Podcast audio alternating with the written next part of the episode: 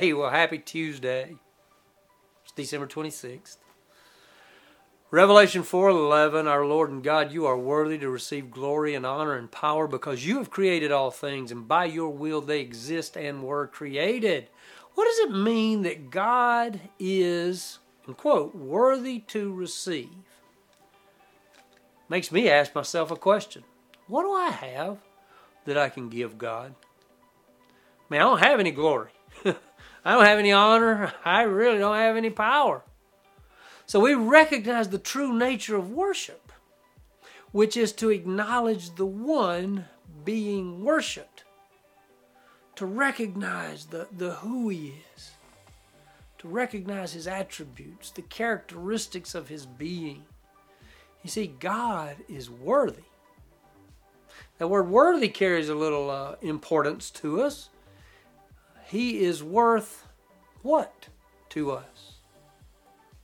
How valuable is God to us?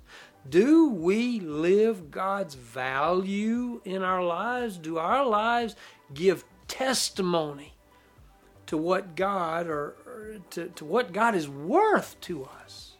See? So ask ourselves the question what do we give our lives to? Do we give our lives to others? Do we give our lives to God? Do we give our lives to ourselves? You know, the Bible actually teaches us the best way to give our lives to God is to give our lives to others. See, do maybe in our culture and society, do we give our lives to causes, you know, trees, stuff like that? Do we give our lives to ideologies, ideas? Do we give our lives to, to movements in the culture? I think it's a thing we need to be careful about. I believe the true posture of worship is to simply give ourselves to God. As we end one year and begin another, how will we give ourselves to God in the new year? See, He's worthy to receive glory, honor, and power, but He's worthy to receive everything else as well. Revelation 4:11 Our Lord and God, you are worthy to receive glory, honor, and power because you have created all things. And by your will they exist and were created. See you tomorrow.